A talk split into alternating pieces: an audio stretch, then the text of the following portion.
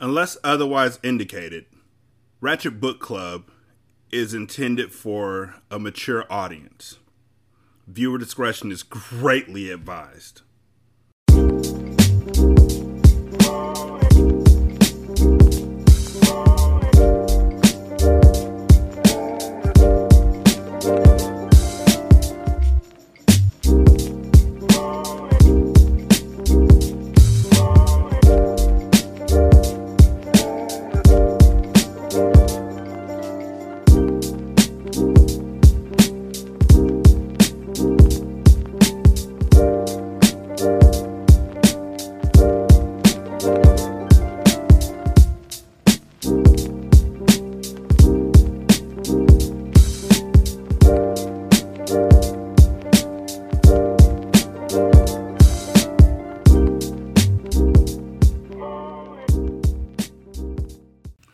To Ratchet Book Club, where we read hood classics and good classics. I'm Derek. 916-633-1537, Ratchet and Ratchet at gmail.com, Ratchet Book Club on Twitter, Ratchet Book Club on Facebook. Wednesday. Sabrina barely slept. She dozed off shortly in the small hours, only to snap awake again once the earliest rays of dawn filtered through the blinds. Hal still snored next to her, turned away, on top of the sheet. She turned off the alarm on her phone before it rang and went downstairs. At the landing, sweat broke out on her brow. She crept through the lower level of her own house, peeking around corners, fearful something might pop out to consume her like the sandwich. She intended to brew coffee, the first step in the complex morning ritual required to keep the Haskins family operational. But when she stepped into the kitchen, she froze. The coffee pot was full. Fresh, too, the air thick with the scent of warm Java.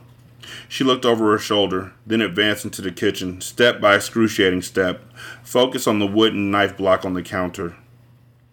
Maybe she couldn't cut a ghost, but she'd surely try if the opportunity presented itself. She reached the counter, pulled a knife from the block, realized she had grabbed a bread knife, unlikely to intimidate anyone, corporal or ethereal pulled another, a nasty looking butcher knife. Back to the counter, Sabrina raised the knife in what she hoped was a menacing manner and hissed, Where are you? Nothing. No specters emerged to challenge her. No ghosts nor goblins poked their heads out of the cracks and crevices in the wall. Just a woman, bangs plastered to her forehead, threatening the air with a knife over a fresh pot of coffee. Absurd. Laughter bubbled up from her guts, bubble guts. Tears poured from her eyes. She doubled over, dropping the knife, the clatter resounding off the walls. Hun? Hal stood in the doorway, bathrobe, hair mussed, a handful of strands sticking up in a cowlick. Sabrina stopped laughing, wiped tears from her eyes, tried to compose her features into something resembling a serious expression. I I dropped the knife, she said lamely, pointing at the butcher knife on the tile. You dropped the knife. Sabrina nodded quickly. Silly, it, it just slipped out of my hand, almost took a toe off. She lifted her foot, wiggled her toes. Hal made a point of looking at his watch. The doctor should be open soon. He frowned and walked away, mumbling to himself. Great. Not for the first time, Sabrina asked herself if she was going insane. A pointless question, because how would one know? If you had the good sense to ask if you were going crazy, you couldn't be. Right? She stopped, knees groaning, picked up the knife, slid it back into its home. It had already done enough damage. You, you ain't gonna wash it, though? The knife was on the ground. You, you ain't gonna wash it? See, this that type of shit that leads to y'all letting dogs kiss you in the mouth with your mouth open. I see y'all motherfuckers. Y'all motherfuckers is nasty. I'm not gonna judge all y'all, but some of y'all, most of y'all, look, just letting dogs. You watch dogs lick their assholes, and you're like, that's what I want in my mouth. Of course, on the other hand, if you lick your wife's asshole, then you're just a trooper. The rest of the morning passed agonizingly slowly. Sabrina thought she'd be glad to have Hal home, but that wasn't the case. He took over the dining room, turning it into a makeshift office, and while she didn't begrudge him the space, no matter where she went, she could feel him down there. Nominally working, mostly judging. It was weird. They rarely quarreled because there was so little to quarrel about. Hal picked up after himself mostly, brought home a decent paycheck, bought her flowers. They still had sex, just the other night even. Now Sabrina couldn't imagine touching him. She kept thinking about that moment in the kitchen, the sandwich disappearing out of her strange little son's hand. Where could it have gone? And why was Hal fixated on her reaction instead of the impossibility he witnessed? Sabrina grabbed a basket of laundry and headed down to the basement, hoping the large man would make an appearance again and she'd scream and Hal would come running and he'd see. He'd see, and then she wouldn't be so alone. Other than a brief moment when she thought they were out of detergent, just enough for a single load, nothing remotely frightening happened in the basement. After, she puttered around the house, avoiding the dining room. Hal called her in, once, telling her he'd scheduled an appointment with a Dr. Sanderson for three weeks hence. He said that last part with an uncommon bitterness and went back to his work. I mean, you gotta you gotta understand here, Sabrina. You you're, you're inanimate object in a book, but still, if you're an adult and you've been fucking with one of your kids for like their whole life, like just been evil to this one child for no reason for their whole life, and he's noticed, and he hasn't said anything. First of all, he's a coward for not saying anything and confronting you at the jump. You have to stand up for your kids. But secondly, once he opens that tap, all those years of frustration and bitterness and anger are just going to be at the front of that tap.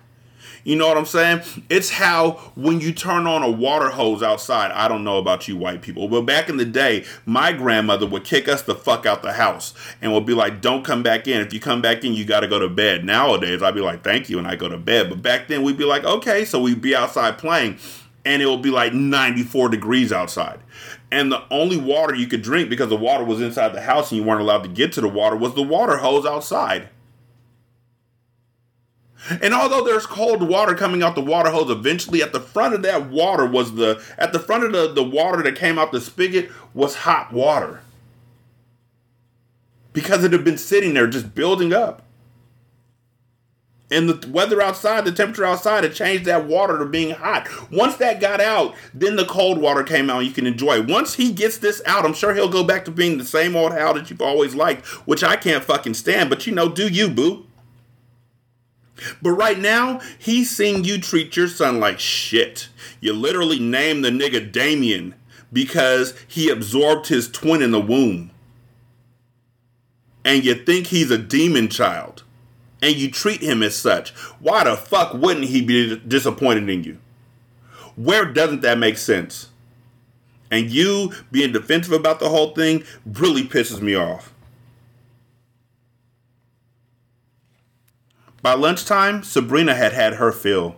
She had to go somewhere, get away from the house, the husband, all of it, but her car still hadn't arrived, and she wasn't about to ask Hal to borrow the Camry. He probably thinks she'd drive it off a cliff in her current state.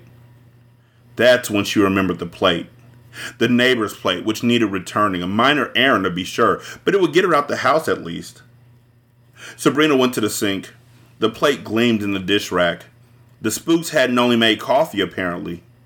She wasn't sure whether to be grateful or afraid or angry. A strange admixture of all three boiled in her veins. Maybe that was the worst of all. She never quite knew how to feel.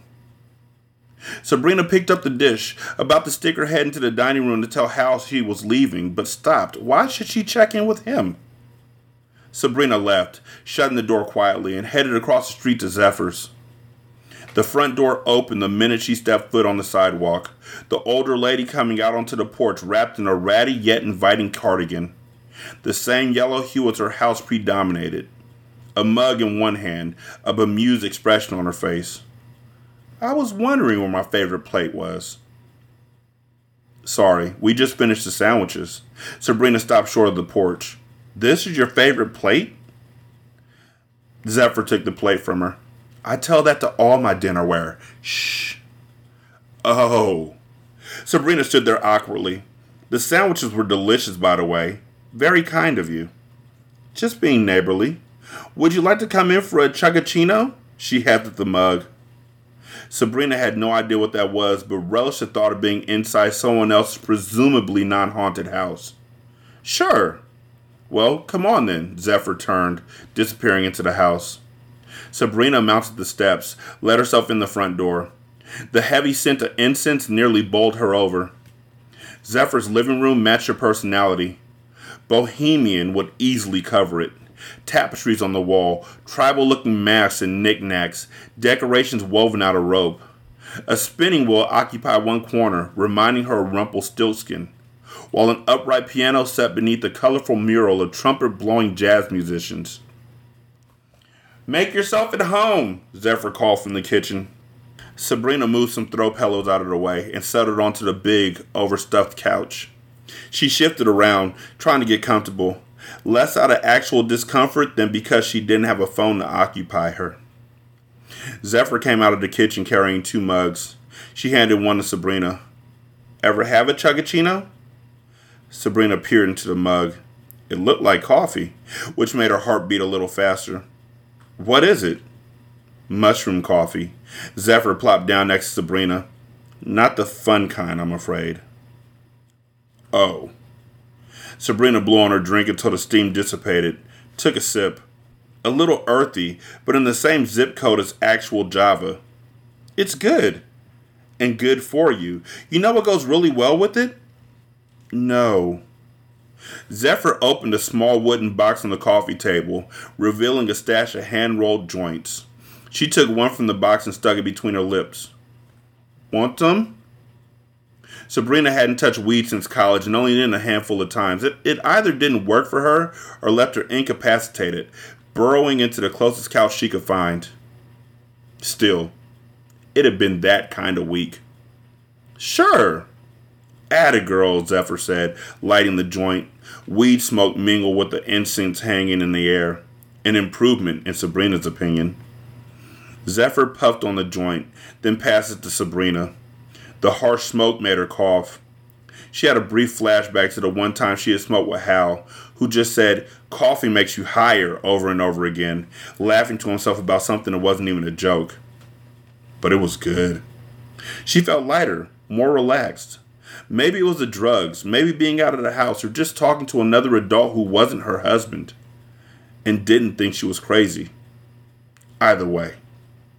May I? Zephyr said, motioning for the joint. Sabrina blushed. Sorry. You don't do this often, do you? How'd you know? Zephyr waved dismissively. How are you settling in? The question was enough of a blank envelope. The urge to confide in her new neighbor struck Sabrina to let out all the aggravations and uncertainties of the last few days out. But she didn't. Fine, Sabrina said. It's a beautiful house. Hmm. Why didn't you want to come in the other day? The question fell out of Sabrina's mouth before she even realized she had said it. Bold for her.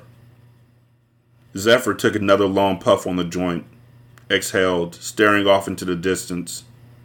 Sabrina searched for something else to say. The last thing she wanted was to alienate the only non Haskins she knew in the entire greater Jackson Hill area. Sorry, she mumbled, moving to stand. Zephyr put a hand on her thigh. Sit. Sabrina sat. Do you believe in the supernatural? Zephyr asked. Days before, Sabrina would have scoffed. She believed in God, vaguely, but that didn't count. Ghosts, witches, demons, other than her kid? Pish posh. Now? Yes, Sabrina said quietly. You've seen something, haven't you? Sabrina nodded. I thought so. Zephyr stubbed out the joint in an ashtray. When I came over the other day, I I didn't expect it, if that makes sense. Didn't expect anything. But when I crossed the threshold, well, I'm very sensitive. Ever had the shower turn cold on you? Yes. That's what it's like. You're warm, hardly even thinking about how warm you are, and then it's more than a chill. It's something else, but a shock, all right. That that's what I felt. I should have been honest with you, but it surprised me. So I I I retreated. I ran off like a scared little dog. You felt this before? Things like like my house? Oh, yes. Like I said, I'm very sensitive. Ever since I was a little girl, I, I saw things and heard things that other people couldn't. The world isn't what they tell you it is, I'm afraid. Zephyr smiled tightly, then looked away. Most of the, I'll just say, things, words like ghosts are too loaded, full of false connotations. They're harmless. They don't even know you're there, but. She lowered her voice as if she feared someone else might be listening. Other things? They see us. And your house made me feel seen. I'm, I'm not proud of leaving you in the lurch, but there's something in your house, Sabrina, and I think you know this. Yes. Zephyr drew a leg up underneath her. Tell me everything. Sabrina did, every last detail, and many extraneous ones thanks to the weed. Zephyr listened patiently, nodding, sometimes asking a clarifying question. When Sabrina finished, she realized she had been gripping her coffee cup so hard the handle left an imprint in her palm. Incredible, Zephyr said. I've never heard of such sustained activity. You've lived here a long time, haven't you? Since 1983. So what happened? Was somebody, Sabrina hated to say it, murdered in my house?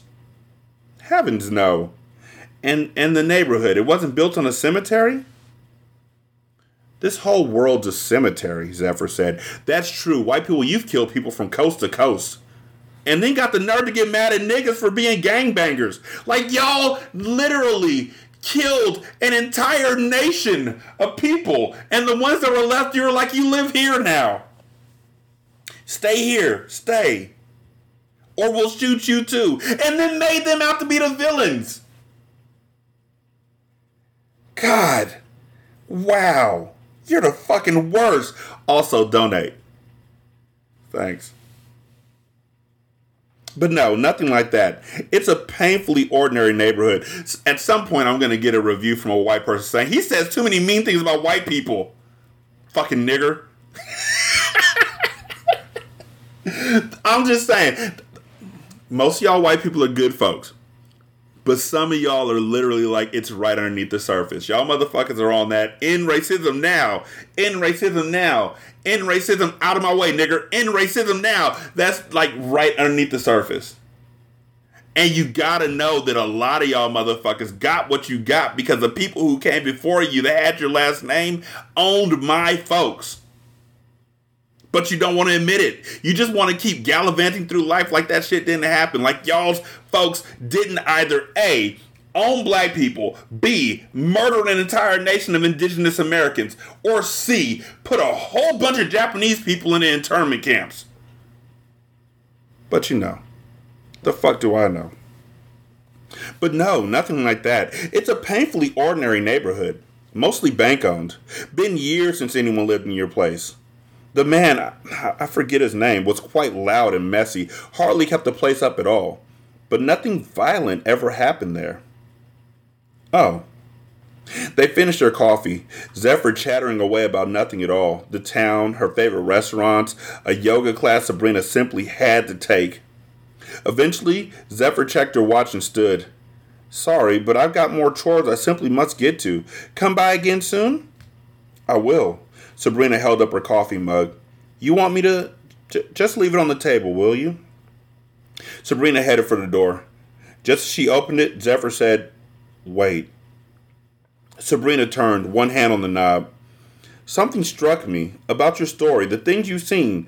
A strange man carried a box down the basement steps. A, a bath appeared out of nowhere. Morning coffee. Yes.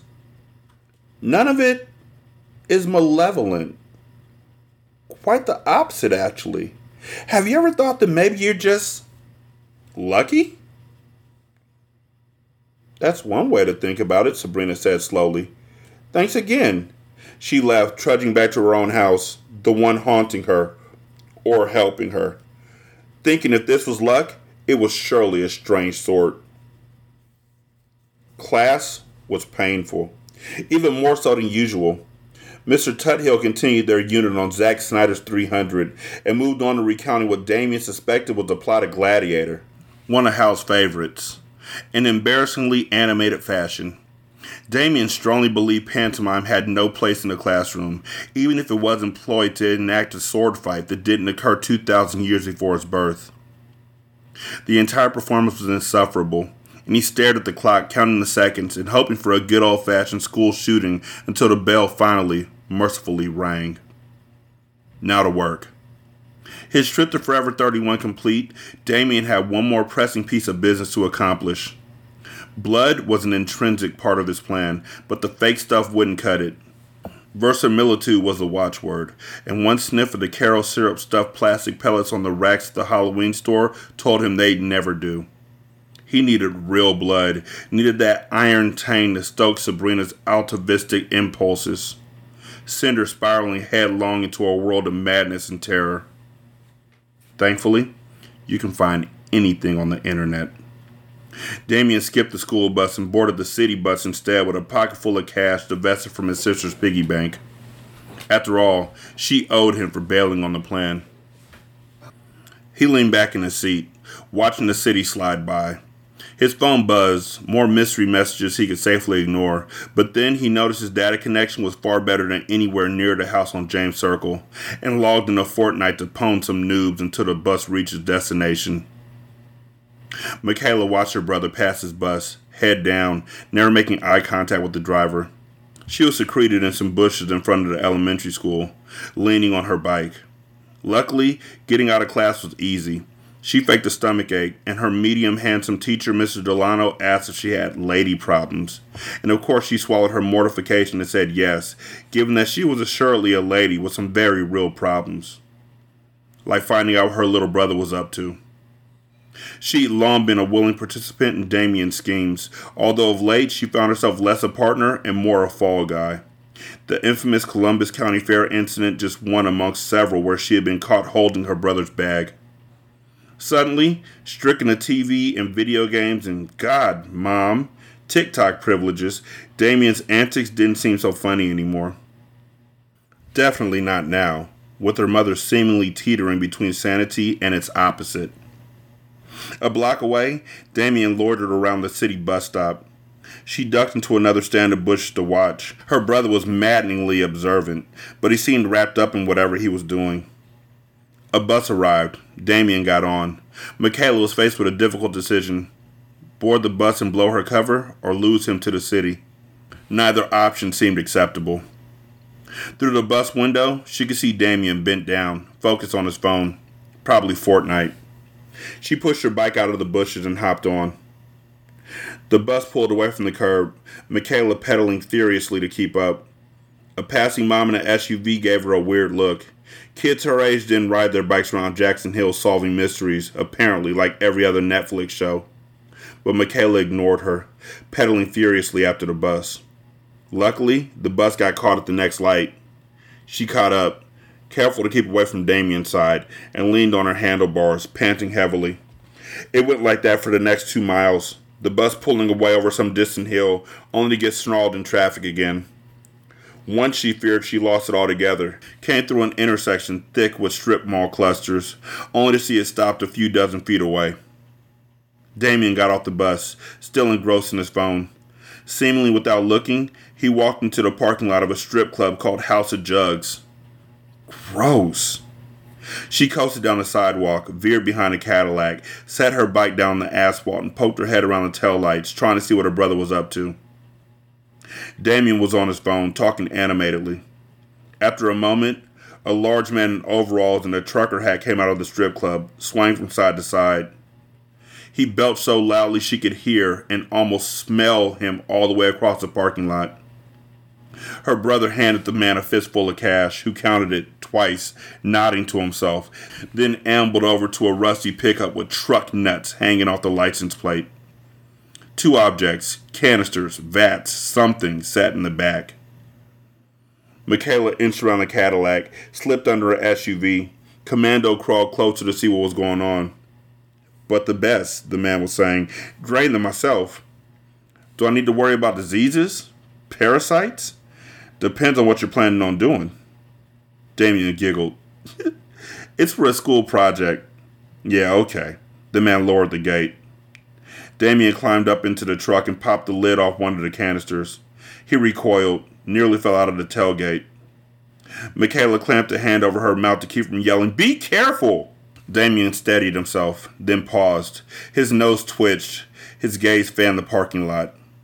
Michaela shrunk up under the SUV, pressing herself against the tire, hoping he wouldn't see her, although she wasn't really sure why. If he knew she followed him, maybe he just abandoned his idiotic plan. As if. The man said something unintelligible to Damien. He scanned the parking lot once more, then jumped down out of the truck bed. Looks good. You can deliver? The man held out his hand.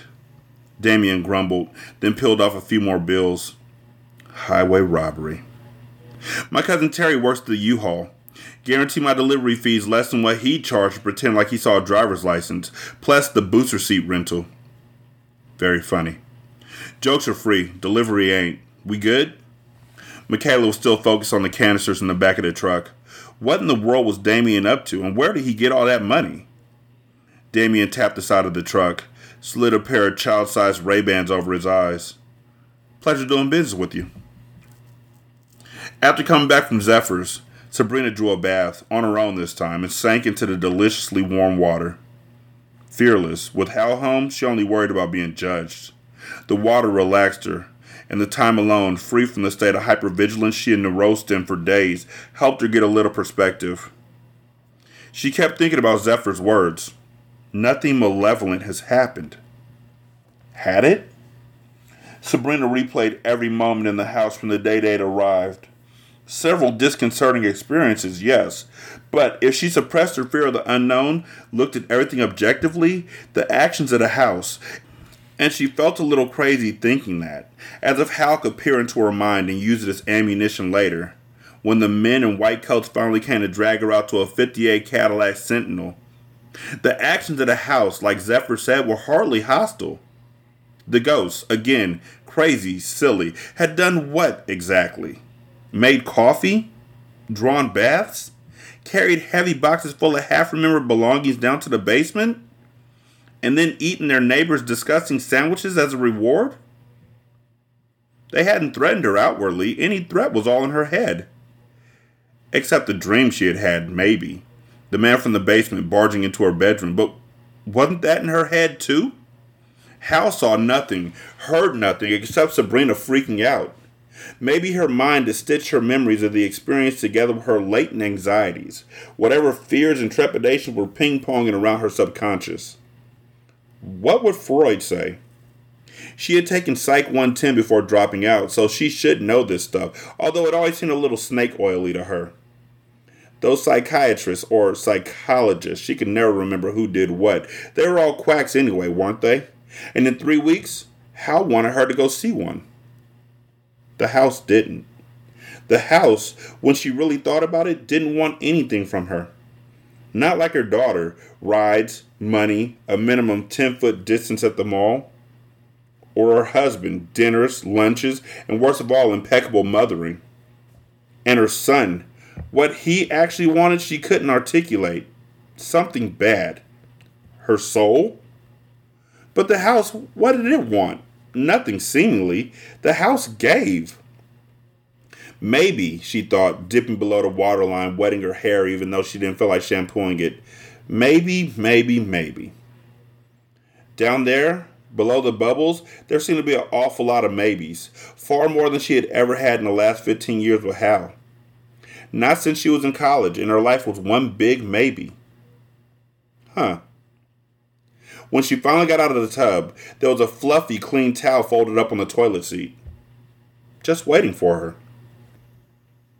Damien didn't wake up because he never really slept.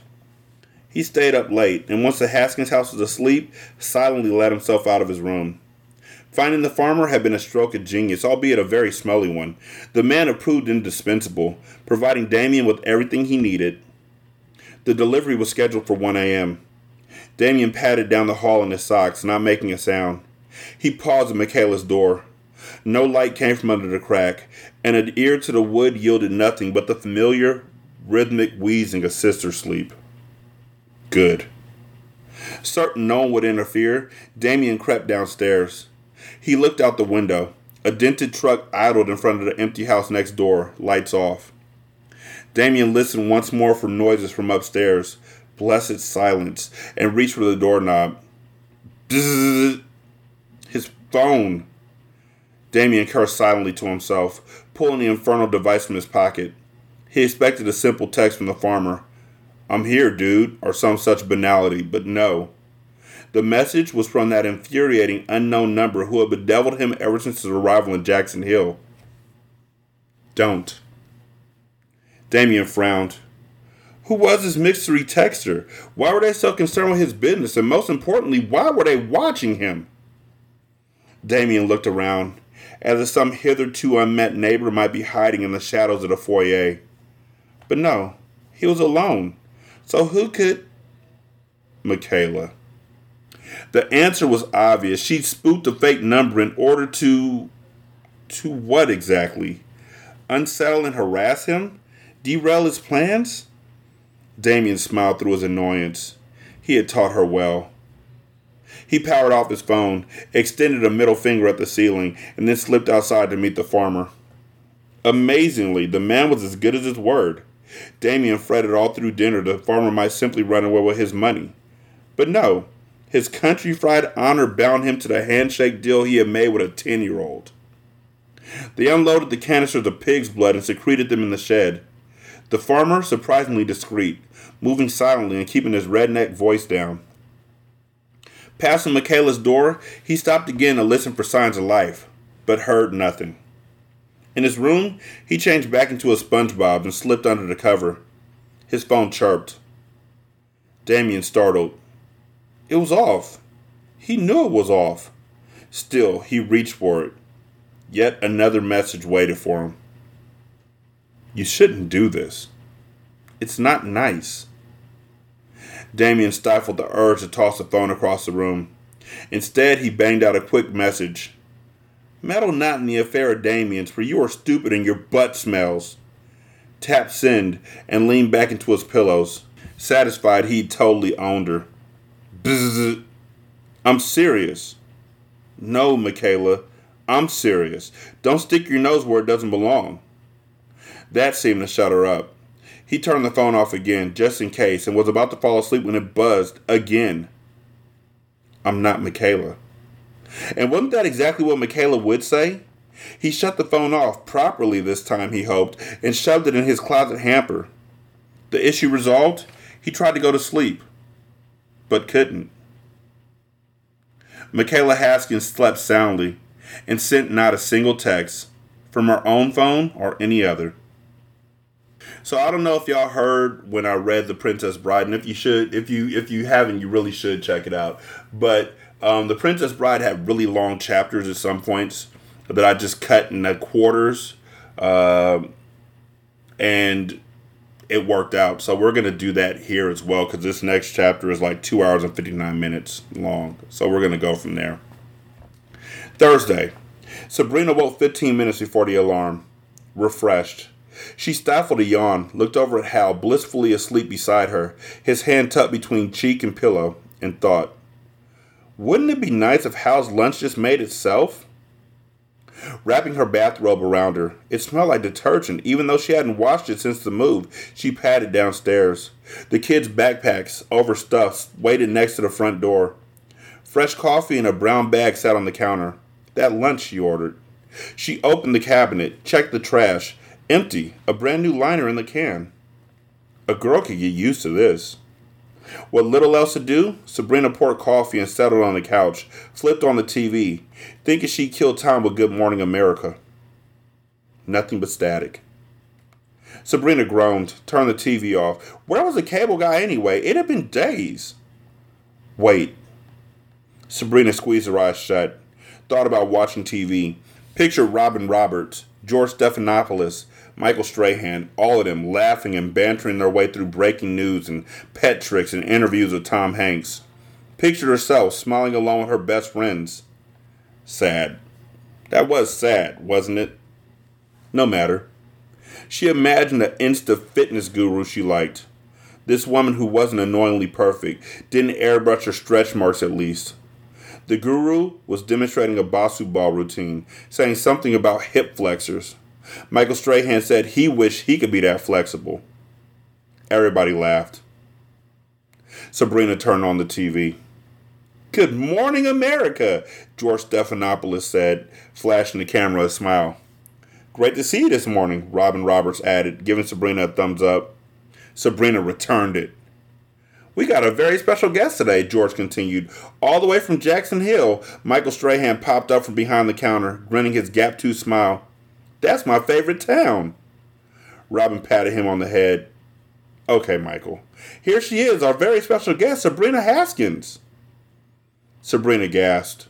A woman walked out on stage, long silky hair shielding her face, wearing yoga pants and a navy tank top. She waited the audience, studio or otherwise, and plopped down on the couch next to the anchors, flipping back her hair. It was her. Or a better version. This Sabrina didn't have chunky thighs or a pooch or premature wrinkles, the subtle streaks of gray Hal insisted he couldn't see. She looked poised, confident, and she had Michelle Obama arms. So, Sabrina, George asked, and now he looked an awful lot like Hal, actually. We're delighted you could take some time out of your busy schedule to hang with us. So delighted, Robin squealed. You're really setting the world on fire, Strahan said, popping out from behind the desk again. With your, uh. He squinted at an offstage teleprompter. New blog. Was that it? Should she start a blog? Oh, it's more than just a blog, Michael, screamed Sabrina said with a practice studio chuckle. It's a virtual lifestyle destination, a comprehensive solution to help you, she pointed a finger directly at the camera, become the best you you can be. After all, I did. George nodded. If anyone's an expert, it's you. Tell me, Robin said, how do I get Michelle Obama arms? Or maybe we should be calling them Sabrina Haskins arms, right? Sabrina winked. That's why I'm here. Now, this might seem a little feng shui. She wrapped scare quotes around her words. But the first thing you gotta do is find a space that's conducive to self actualization. Learn to trust it. Let it become a part of you. A good house anticipates your needs, after all. Knows you better than you know yourself. Sabrina, the real Sabrina, nodded along. The conversation was at once very hard to follow and made perfect sense. She learned so much from Good Morning America over the years. She should really keep listening now that she was on the show, no? Sabrina made a mistake. A big mistake. Even when footsteps padded across the ceiling indicated the others were up, she couldn't pry herself away from the TV. If anyone else came downstairs, what would they see? Her, agog at an empty screen, probably. GMA disappeared the second Hal poked his head into the living room and said, Hun, have you seen my khakis? Sabrina dropped the remote. The screen was predictably filled with snow. Static blared through the speakers. She had to show up quite loud, apparently. Sabrina grabbed the remote again, shut the screen off. What are you doing? Hal said. Oh. She flailed for an answer until the box of movies by the TV saved her. I was going to watch a movie. I just. I, I don't suppose you have time to hook up the DVD before you go. Can't you? I mean, it's like two cords. He caught himself. Yeah, okay. Hal got on his hands and knees and started hooking up wires, grumbling. Thanks, hun, Sabrina said. I'll get your lunch and coffee. In no way did Sabrina believe her deception had been remotely successful, and when he finally left, he muttered something about trying to move her psychiatrist's appointment up. But Alicia was alone. Alone in the house. Odd how things changed so quickly. With nothing to do but wait for the delivery of the car, Sabrina went back into the living room, thinking she actually would watch a movie. Why not? She sat a box of DVDs on the couch, flipped through the Haskins family film collection. Bizarrely eclectic.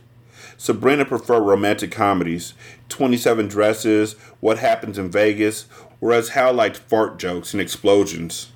Michaela favored foreign films, although Sabrina suspected that was just her grasping at adulthood. Family movie nights usually turned into debates about what sort of movies were appropriate for a 12 year old.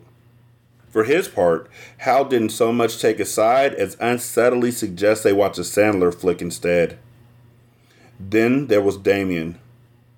After the three more vocal members finally settled on a Mission Impossible, since the series was frequently set in Europe and equally frequently blew up its setting, they microwave popcorn and settle onto the couch. But Damien would sit cross legged, facing his family, watching their reactions instead of the film. Sabrina found it profoundly unsettling. Sabrina tossed a few of her favorite choices onto the couch. How to Lose a Guy in 10 Days seemed appealing, but when she went to open the case, something stopped her. She glanced at the TV, back at the movie, back at the TV. GMA was probably wrapping up, but maybe the house would keep making the TV work for her. Nobody would be home for hours anyway. Sabrina raised the remote. The screen flickered to life immediately. A commercial for cleaning supplies. Several bestial children covered in filth with long ratty hair hanging in their faces were in the process of destroying a kitchen that looked identical to her own. The children smashed glasses, smeared bloody fingerprints all over the cabinets. One hopped on the table until it broke, the legs rolling away. The other child, still unseen, all that dirty hair, picked up a table leg and started beating the other over the head. Hit me! The recipient screamed, voice quavering with delight. Hit me! The other child reared back, swung as hard as they could, the table leg arcing through the air. The image froze just before wood connected with jaw, the color leaching out of the scene in an instant. Keeping your kitchen clean isn't easy. A voice that sounded suspiciously like Sabrina's intoned over the still image, especially with a couple gremlins like these. The scene started again. Sabrina, hair beehived, blue cardigan over a flower print house dress, entered, smiling like a Stephanopoulos. Good thing there's NanoClean from Sands, the bleach people. With just two little squirts, an orange bottle popped in the screen Sabrina's hand. She poured bleach into two wine glasses on the counter. The feral children picked them up. I can make this whole mess, screamed Sabrina, winked at the camera. Disappear! The children squealed, chugging their glasses like frat boys at dollar beer night, hair flipping back to reveal Damien and Michaela's profiles.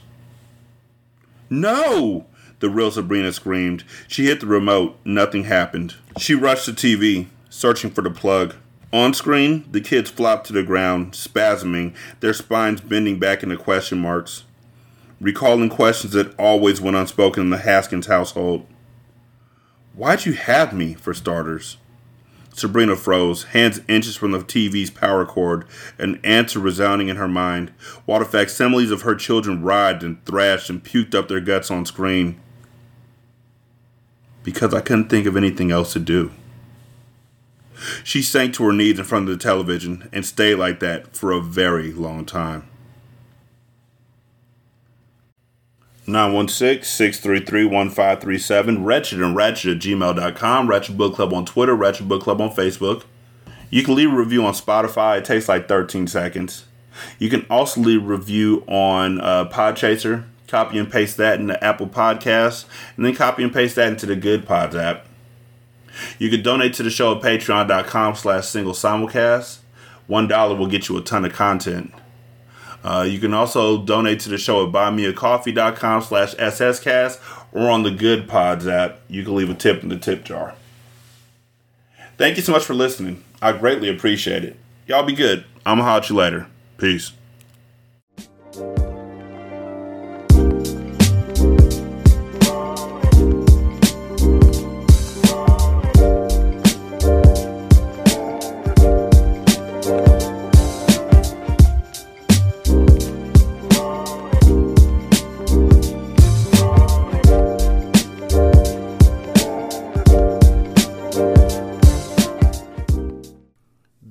Intro and outro to Ratchet Book Club is by that kid Garan, and it's called Goodbyes.